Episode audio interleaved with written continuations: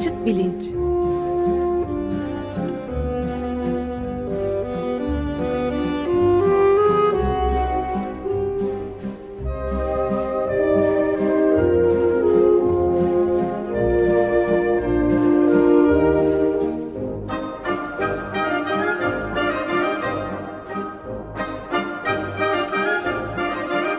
Güven Güzeldere ile bilim ve felsefe sohbetleri. Günaydın Güven Bey, merhabalar. Günaydın Ömer Bey. Bugün bir konuğumuz var, Alper Yeğen. Siz takdimini yaparsanız lütfen. E, tabii. Hoş geldin Alper, merhaba. Merhabalar. Merhaba, hoş geldin. E, merhaba. E, hoş bulduk. Geçen hafta bilimin en uç noktasıyla teknolojinin en uç noktasının kesiştiği alanlardan bir tanesinden, o alanda gelişen bir teknolojiden, kuantum bilgisayarlarından bahsetmiştik. Bugün de yine bilimle teknolojinin en uç noktalarında yer alan yeni bir teknolojiden söz edeceğiz. E, İngilizce'de Internet of Things ya da kısaca IoT diye geçen şeylerin interneti veya nesnelerin interneti. E, bu konunun e, Türkiye'deki Ee, en yetkin uzman ismi Alper Yeğen, bugün e, konuğumuz. Kendisiyle bu konuları konuşacağız. Ee, ben e, kısaca Alper'i tanıtarak başlayayım. Boğaziçi Üniversitesi e, Bilgisayar Mühendisliği mezunu. E, yirmi yılı aşan bir iletişim teknolojileri araştırma geliştirme geçmişi var. E, uzun yıllar Silikon Vadisi'nde, Amerika Birleşik Devletleri'nde E, kariyerini sürdürüyor. E, Sun Microsystems, e, Docomo, Samsung gibi şirketlerin araştırma geliştirme gruplarında çalışıyor. E, halen bu bahsedeceğimiz nesnelerin interneti teknolojisi alanında e, aktif bir kuruluş olan LoRa Alliance e, organizasyonunda yönetim kurulu başkan vekili ve teknik komite başkanlığı yapmakta. Ve yine aynı sektörde yer alan Actility şirketinde araştırma geliştirme direktörü. Aynı zamanda bu konuların Türkiye'de de e, geliştirilmesi için e, çaba gösteriyor. Türkiye'de kurulmuş bir e, paylaşım platformu var, Nesnelerin İnterneti topluluğu. Bu topluluğun kurucusu Alper Yeğen. E, ben e, bu topluluğun e, web sitesi adresini Açık Bilinç Twitter sayfasından paylaştım. Açık Radyo e, internet arşivinden de bulmak mümkün, her zaman olduğu gibi. E, şimdi bugün bu nesnelerin interneti denen şey nedir? E, nereden çıkmıştır? Ne işe yarar? Olumlu yönleri nedir? Olumsuz tarafları var mıdır? Şimdilerde durum nedir? Ve biz Türkiye'de e, bir treni kaçırmak üzere miyiz? Ne durumdayız? E, bütün bunları konuşmak istiyoruz. Ben e, şöyle bir e, kısa giriş yapayım, çünkü bu nesnelerin interneti e, fikrinin doğduğu yıllar işte benim de biraz bu konularda çalıştığım zamanlara denk geliyor, bir, bir tesadüf eseri. E, bin dokuz yüz doksan iki yılında ben e, bir doktor öğrencisiyken işte daha sonra efsane haline gelecek bir haber e, ortalıkta dolaşmaya başlamıştı. Carnegie Mellon Üniversitesi'ndeki bilgisayar bölümünden bir öğrenci e, işte kutu kola satan e, kola otomatını internete bağlamış. Daha o zaman e,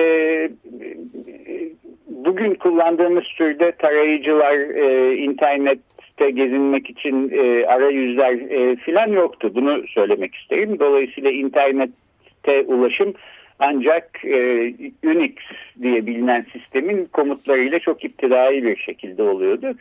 E, fakat e, bu belki hem küçük hem de aslında geriye bakıldığı zaman teknoloji için çok büyük bir adım. E, işte yani biz oturduğumuz yerden, Kaliforniya'dan mesela Pittsburgh'daki bu okulun Coca-Cola E, otomatında e, kola var mı yok mu, kaç derece sıcaklıkta ne zaman yüklenmiş, böyle şeylere bakabiliyorduk. Ne önemi var diyeceksiniz, aslında bunun kendi başına belki hiçbir önemi yok.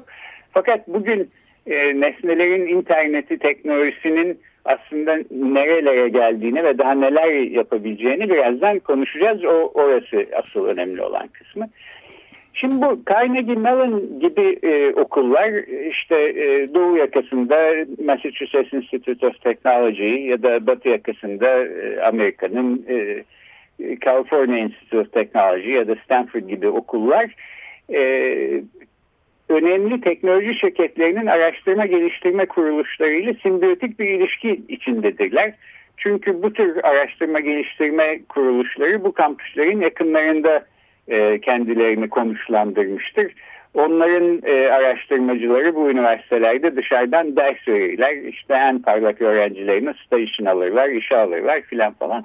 E, neyse yani bu şekilde ben de dışarıdan bir araştırmacının verdiği bir ders sayesinde e, Stanford Üniversitesi'ne komşu olan e, Palo Alto Research Center ya da kısaca Park diye bilinen e, Xerox şirketinin araştırma şirketine girmiştim. E, işte e, epey bir yılda orada çalıştım. Benim içinde olduğum grup e, akıllı sistemler laboratuvarının içindeki bir gruptu ve ismi e, gömülü hesaplama idi. E, embedded Computing, yani e, işte hesaplama işini masamızın üstünde duran bu hantal bilgisayarlardan çıkartıp yaygınlaştırıp bütün nesnelerin içine sokmanın yollarını arıyorlardı. Yan, yandaki komşu grubun e, ana teması ise her zaman her yerde hesaplama idi. Ubiquitous Computing diye bilinen o zaman bir kavram. E, bu kavramı da ortaya atan Mark Weiser isimli çok vizyoner bir bilgisayar bilimci vardı. E, yirmi birinci yüzyıl için bilgisayar diye bir makale yayınlamıştı bin dokuz yüz doksan bir senesinde. Gerçekten bugün olan bitenleri iyi kötü Ee, öngörebilmiş e, çok öncü bir e, makaleydi. Sonra çok genç bir yaşta kanserden öldü filan. E, her neyse şunu söylemek istiyorum. O zamanlar asıl mesele e, hesaplamayı e, başka nesnelerin içine sokabilmekti. Öncü e, soru buydu. Yani bugün artık bu neredeyse tamamıyla gerçekleşmiş vaziyette. Saatlerden otomobillere, buzdolaplarından işte aklınıza gelen her türlü cihaza kadar her şeyin içinde bir bilgisayar aksamı var. Şimdi ikinci adım sanki bu içine bilgisayarların da girmiş olduğu nesnelerin hepsini bir şebeke içinde e, toplayıp e, bu, bu şekilde her şeyi birbirine bağlamakmış gibi gözüküyor. En azından bu nesnelerin interneti dendiği zaman bunun büyük babası olan e, fikirlerde, kavramlarda ben bu eski e, işte gömülü hesaplama ya da her zaman her yerde hesaplama meseleleri varmış gibi düşünüyorum. E, Alper, sen ne dersin? Bu nesnelerin interneti ne, nedir, nasıl başlamıştır? Gerçekten bu dediğim gibi bir, e, bu bahsettiğim şeyler belki yirmi beş senelik bir e, hikaye. Böyle bir geçmişi var mı? Bugünlerdeyiz, nereye gidiyoruz? Sana bırakıyorum. Teşekkürler hocam. Çok güzel bir giriş oldu hocam. Teşekkür ederim.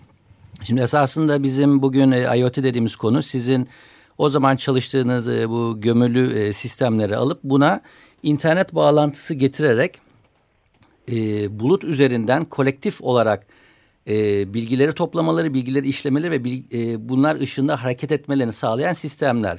Yani günlük hayatta kullandığımız eşyalara biz esasında e, dijital yetkinlikler ekliyoruz. E, daha sonra bir de bunun üzerine internet bağlantısı eklediğimiz zaman bu eşyalar e, işlevlerini e, geliştirebiliyorlar. Daha yüksek e, işlevlere ulaşabiliyorlar. E, bir örnek vereyim bu konuda gene e, güncel hayatımıza girmeye başlayan e, kapıların kilit sistemi. Bugün için çoğunlukla bunlar mekanik sistemlerdir. E, o kapıyı açmaya yetkili insanın bir anahtar e, yardımıyla e, kapıyı açabilmesini sağlar. Şimdi biz böyle bir sistemi alıp içine bazı dijital elemanları ekleyerek e, akıllı kilit haline getiriyoruz. Ne yapıyoruz? Önce e, anahtar yerine cep telefonuyla etkileşime geçmesi için e, kısa mesafe e, Bluetooth ya da N F C gibi bir e, e, komponent ekliyoruz. Daha sonra buradan aldığı verileri işleyebileceği bir e, işlemci ve depolama ünitesi. Daha sonra da tek başına sadece bir gömülü sistem gibi davranmayıp e, daha kolektif bir yapı altında çalışabilmesi için de e, e, Zigbee ya da e, LoRa gibi teknolojilerle de bunu buluta bağlıyoruz. Sonunda elimize e, gelen bu e, artık akıllı kapı kilidi ne yapabiliyor? Birincisi, elimizde işte torbalarla kapıya yaklaştığımız zaman cebimize anahtarı çıkarmamıza gerek kalmadan cep telefonunu algılayarak kapıyı açabiliyor. Kapıda kalan eşimize, çocuğumuza biz uzaktan bilgisayar üzerinden kapıyı açabiliyoruz. Gün sonunda ya da herhangi bir noktada da bugün benim evimin kapısı hangi saatlerde açılmış, hangi saatlerde kapanmış, kim girmiş, kim çıkmış bunu raporlayabiliyoruz. Yani daha önceden bir kapı kilidinin yapamadığı birçok işleve bu şekilde ulaşabiliyoruz. Genel olarak baktığımızda da temel olarak esasında biz burada fiziksel dünyaya dijital bir sinir sistemi inşa ediyoruz. Yani çevresini algılayabilen, hem kendi üzerinde hem de bulutta işleyebilen, reaksiyon kararı alıp bunu icra edebilen e, sistemler geliştiriyoruz. Ben ufak bir parantez soru sorayım izninizle. Yani bu buluta bağlanmak, e, bulutla birlikte çalışabilmek ne demek? Biraz açımlayabilir misiniz? Elbette. Şimdi biraz önceki örnekteki e, kapı kilidine bakarsak eğer, bu e, kapıya yaklaşan beni cep telefonundan algılayıp kapıyı açtıktan sonra bu durum raporunu esasında sadece kendi üzerinde tutmuyor. Bunu e, internette bir sunucuya yolluyor. Ve burada raporlar oluşmaya başlıyor. Daha sonradan ben ya da eşim ya da evimdeki herhangi bir başka insan bu evin kapısı saat kaçta açıldı sorgulamasını yaptığı zaman bu sorgulama e, internetteki bir sunucuya yönlendiriliyor. Yani her bu tip etkileşim kapı kilidi üzerinde yapılmıyor. E, olabildiğince verileri depolanması ve büyük hacimde işlenmesi için verilerin internetteki sunuculara yüklenmesi gerekiyor. Burada bulut devreye Bunlar giriyor. Bulut deniyor. Evet, tamam. Bana da şöyle gözüküyor, yani aslında hani nispeten yakın bir gelecekte içinde bilgisayar aksamı olmayan ve birbirine bu şekilde bağlanmış olmayan belki hiçbir cihaz e, kalmayacak. Öyle ki bu hayatımızın en normal bir parçası gibi kabul ediyor olacağız sanki. Görünmez, yani yaygınlaştıkça görünmezleşiyor. E, görünmezleştikçe yaygınlaşıyor gibi bir durum var e, galiba. Evet, kesinlikle. Yani bu internetin esasında üçüncü evresi. Ee, en başta e, savunma sanayi için bir altyapı olarak başlayan işte ARPANET tarihinden, daha sonra e, World Wide Web'in geliştirmesiyle artık e, bilgisayarlara ve e, son kullanıcılara kadar indi. iki binli yıllarda cep telefonuna girmesiyle beraber mobile çıktı. Şu anki evrede ise bu sefer interneti biz çevremizdeki eşyalara e, nüfuz ettirmek üzerine bir e, teknolojik bir hamleden bahsediyoruz esasında. Yani hem e, işlemci gücü hem verilerin toplanması, bu tamamen hayatımızın her köşesine girme yönünde e, hareket ediyor şu anda, ilerliyor. Evet, yani bu hem yeni bir teknoloji hem de aslında yıldızı son zamanlarda parlamış bir teknoloji. Son on senede e, büyük gelişmeler kat etmiş durumda. Niye böyle? Yani son on senede ne oldu da e, yıldızı parladı ve yakın gelecekte nereye doğru gidiyoruz? Evet, esasında bu teknoloji sizin örnekte ve hatta bunun daha e, erkenlerinde gördüğümüz üzere uzun süredir hayatımızda. Mesela bu e, mobil telefonların e, lider çip üreticisi Qualcomm'un bin dokuz yüz seksen beş yıllarında esasında e, girdiği pazar Amerika kıtasındaki e, tırların takibi, araç takibi. Yani o zamandan itibaren bu teknoloji esasında araç takibi, bugün için evimizdeki güvenlik sistemleri, alışverişte kullandığımız POS ödeme sistemleri, bunların hepsi esasında birer IoT uygulaması. E, terim olarak ismi değişti. İşte doksan dokuz yılında e, Procter and Gamble'da çalışan Kevin Ashton'ın Internet of Things ismini icat etmesinden önce biz buna e, Machine to Machine Communications ya da Wireless Sensor Networks ismini de veriyorduk. Kavram olarak aynı şey esasında. E, şimdi son on senede işlerin hızlanmasındaki önemli faktörler e, donanım maliyetlerinin düşmesi, yetkinliğinin artması, çok daha ufak, e, küçük e, ölçekte e, üretilebilmesi, işlemci gücünün hem bu e, gömülü sistemlerde hem de bulut tarafında gene gücünün artması, maliyetin düşmesi, kablosuz iletişimin yaygınlaşması, maliyetin düşmesi. Bunlar bizi e, gittikçe hızlanan e, Internet of Things akımının e, içine itti. E, son zamanlarda gördüğümüz hızlanmanın arkasındaki temel sebepler bunlar. Tabii bir de genelde şöyle bir şey de oluyor. Endüstrinin her zaman e, yeni e, gelir kapılarına ihtiyacı oluyor. Yani bir boşluk buldukları zaman daha önceden belki biraz arka planda kalan teknolojileri de e, hızlandırabiliyorlar. Bunun da bir faktörü oldu. Özellikle telekomünikasyon tarafında e, üç G, dört G, beş G derken esasında bunun e, dönüşünün hızla daraldığını gören telekomünikasyon dünyası da yeni bir gelir kapısı olarak IoT'yi hızlandırmaya başladı. Evet, peki e, Türkiye'de durum nedir e, bu teknoloji e, konusunda? Türkiye'de e, bu konuda çok heyecan verici e, çalışmalar var. E, şirketler, geliştirdikleri ürünler, teknolojiler var. Aynı dünyada olduğu gibi Türkiye'de de inovasyonu, yeniliği sürükleyenler esasında yenilikçi e, teknoloji girişimleri, yani startuplar. E, Türkiye'de yüze yakın e, startup var, direkt IoT odağında çalışan. E, bu startupların e, listesini bir harita e, üzerinde de gene e, i o t x t r nokta org adresimizden alabilirsiniz. Güven hocamızın da paylaşacağı gibi. E, yeri gelmişken bir de bu e, IoTxTR'nin ne olduğundan bahsedeyim. Bu e, nesnenin interneti topluluğu da dediğimiz e, Türkiye'de IoT inovasyon çalışmalarının gelişmesi için başlattığımız, e, benim de kurucusu olduğum gönüllü bir paylaşım platformu. E, bilgi, beceri ve kaynak paylaşım paylaşım üzerine kurguladığımız bir yapı. E, IoT konusunda e, seminerler, atölyeler düzenliyoruz. Bugüne kadar seksene yakın e, seminerimiz oldu. Burada da özellikle IoT girişimlerinin kurucularını konuşmacı olarak davet ediyoruz. Yani e, gerçekten elini taşın altına sokan, bu teknolojilerin geliştirilmesinde aktif rol oynayan insanların bunu nasıl yaptıklarını anlattıkları etkinlikler bunlar. Ayrıca Boğaziçi Üniversitesi'nde üç senedir düzenlediğimiz bir de IoT dersimiz var. E, Profesör Arda Yurdakul'la beraber. Burada da akademi ve endüstrinin de beraber çalışması yönünde çalışmalarımız var. Şimdi bu yüze yakın IoT startup'ına baktığımız zaman öncelikli olarak enerji yönetimi, Endüstri dört nokta sıfır, perakende uygulamaları, akıllı şehirler alanı en somut, yani ticari olarak da yol alınabilen alanlar. Hemen hemen her alanda çalışmalar var ama tabii bu çalışmaların kalıcı ve sürdürülebilir olması için ticari bir e, başarı da kazanmaları gerekiyor ve bunların arasında yurt dışında açılmış örneklerimiz de var. Ama genel olarak e, sizin de bildiğiniz gibi e, inovatif, yenilikçi ürün geliştirmekte bunu pazarla, müşteriyle beraber geliştirmek çok önemli. Yani bu ürünlerin son kullanıcılarının e, bu Ar-Ge sürecine girmeleri, en azından e, yeni çıkmak üzere olan ürünlerin validasyonunda devreye girmesi gerekiyor. Bizim Türkiye'de IoT dışında da genelde eksikliğini hissettiğimiz kısım bu. E, yurt dışında sizin konuşmanın başında bahsettiğiniz gibi e, teknolojiyi hızla adapte etmek isteyen şirketler zaten e, teknolojinin, e, inovasyonun kaynaklarıyla yakın çalışıyorlar. Yani fiziksel olarak da yakınına geliyorlar. E, çalışmalarda da yakınına gelip e, işin olabildiğince içine giriyorlar. E, ama Türkiye'deki durumda şöyle bir şey var. E, bu teknolojinin kullanıcısı olacak kurumlar, kuruluşlar ancak E, valide edilmiş ürünleri kullanmaya hazırlar. E, tabii böyle olunca da Türkiye'deki e, I O, e, IoT olsun diğer startup ekosistemleri e, güçlük çekiyorlar. Çünkü benzeri startuplar yurt dışında Ar-Ge ve validasyon sürecinde de müşterileriyle beraber çalışabiliyorlar. E, bu da bizim Türkiye'de genelde zorlandığımız bir alan. E, bu açıdan da şöyle bir çağrı da yapmak istiyorum. E, IoT teknolojilerine kendini yakın hisseden, E, teknoloji adaptasyonunda kendine güvenen kurumların e, bizim bu IoT startuplarıyla yakın çalışmalarını önermek istiyorum. Burada da biz nesnenin internet topluluğu olarak da e, bu beraber çalışmalara her türlü destek vermeye hazırız.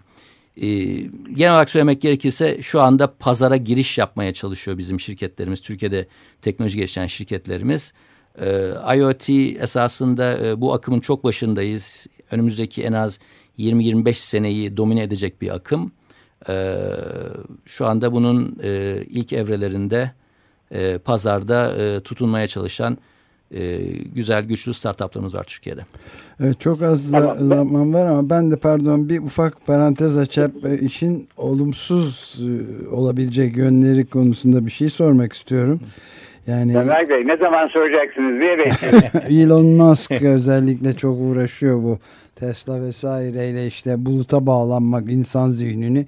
Years and Years diye de çok ilginç bir e, yarı distopik bir dizi seyrettim. Orada da çocuklar bağlanabiliyorlardı bedenen e, bu şeye, yani merkezi bir bilgisayar sistemine. E, Çin'de de Uygurların denetimi konusunda açık hava hapishanelerini filan yaptıklarını ve bir bir çeşit e, Nazi kampı gibi Uygurları bu sistemle, yüz okuma vesaire sistemleriyle bağladığını biliyoruz. Son zamanlarda da okuduğum son ilave olarak Amerika Birleşik Devletleri'nde de neredeyse bütün yüz milyonlarca insanın gündelik hayatlarını izlemeyi mümkün kılan sistemlerin bu gelişmiş internet şirketleri tarafından kullanımda olduğuna dair de ciddi makaleler var. Yani bu işin de bir de karanlık tarafından bahsediyoruz. Onu da birazcık söyleyebilir miyim? Tabii. Şimdi o en baştaki e, somut örnekten e, devam edeyim. Bu akıllı kapı kilidi. Şimdi biz bunu akıllandırdık ama bunun yanında bazı riskler ortaya doğdu. Şöyle ki normalde benim e, evimin kapısını birisinin açması için fiziksel olarak kapının önünde olması gerek. Ya anahtarı olmalı ya maymuncu olmalı ya da fiziksel olarak zorlaması gerekiyor. Ama bizim bahsettiğimiz bu akıllı e, kapı kilidi örneğinde eğer bu ürünü geliştirenler gerekli önlemleri almadıysa veya art niyetleri var ise e, beni şöyle bir riske e, maruz bırakıyorlar. E, çok uzaktan bile kapımın açılması. Yani e, fiziksel olarak kapıma kimsenin gelmesine ihtiyaç olmadan uzaktan yönetilebilirlik demek. E, eğer doğru önlemler alınmadıysa ya da dediğim gibi art niyet varsa işin içinde uzaktan da açılabilmesi anlamına geliyor. Bu bir risk. İkincisi e, bu buluta verilerin yüklenmesi. Gene önlemlerin alınmaması ya da art niyetli faktörler eşliğinde bu sefer benim ne zaman e, kapıdan girip çıktığımı, işte bir haftada ben o kapıyı hiç açmadıysam belki de tatili olabileceğimi vesaireyi anlayabilecek e, olanaklara sahip oluyorlar. Yani e, daha önceden var olmayan bir e, risk ortaya doğuyor.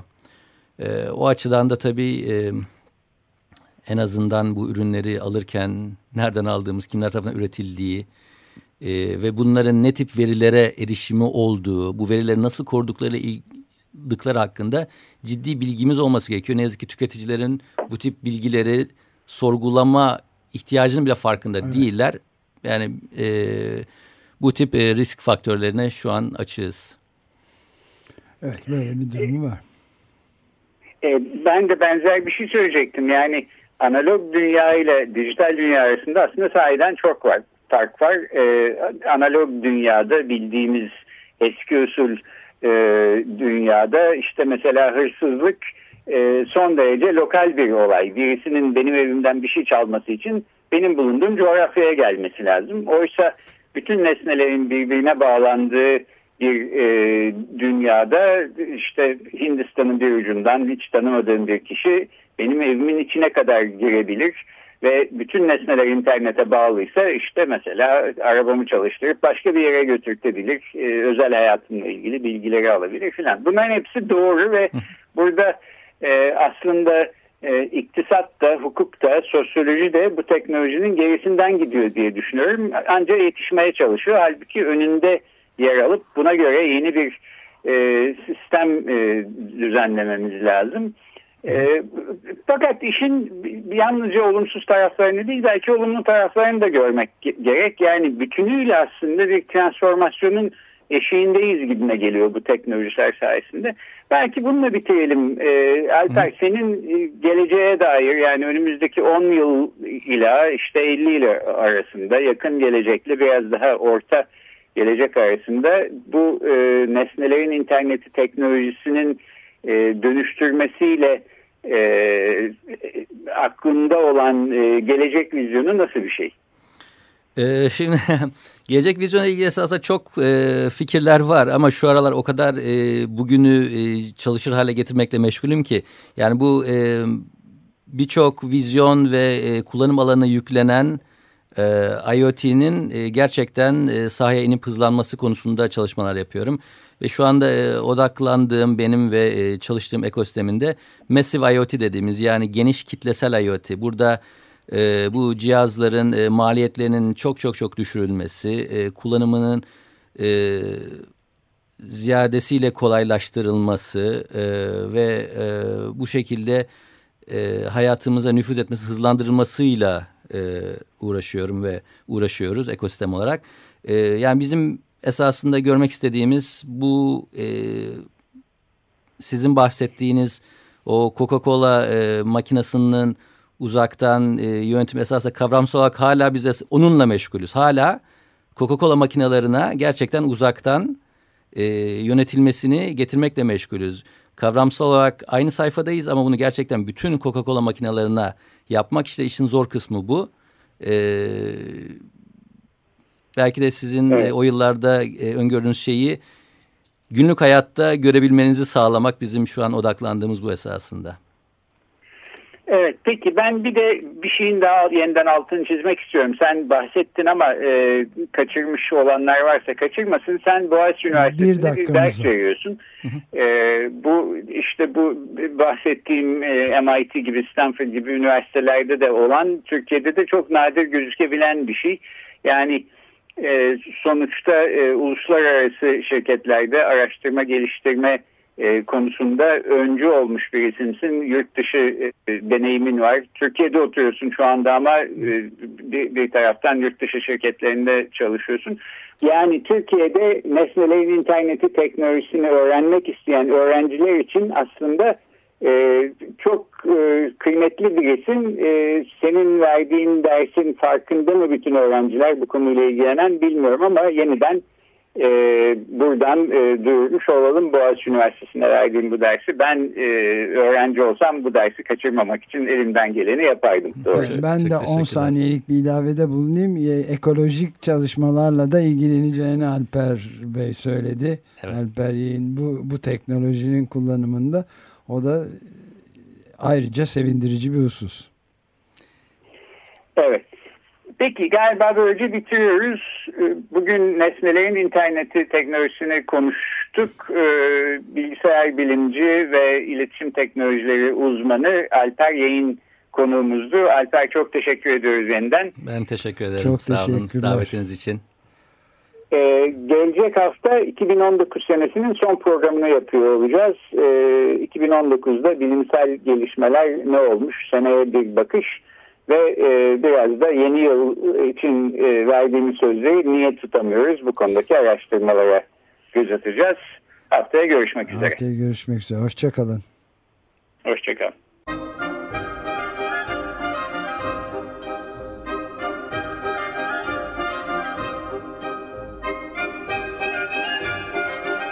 Açık Bilinç.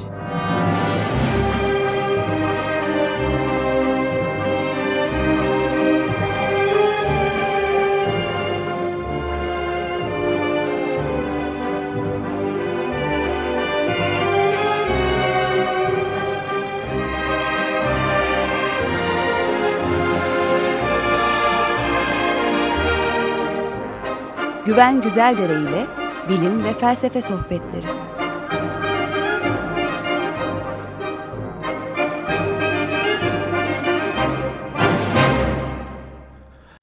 Açık Radyo program destekçisi olun. Bir veya daha fazla programa destek olmak için iki yüz on iki alan koduyla üç yüz kırk üç kırk bir kırk bir.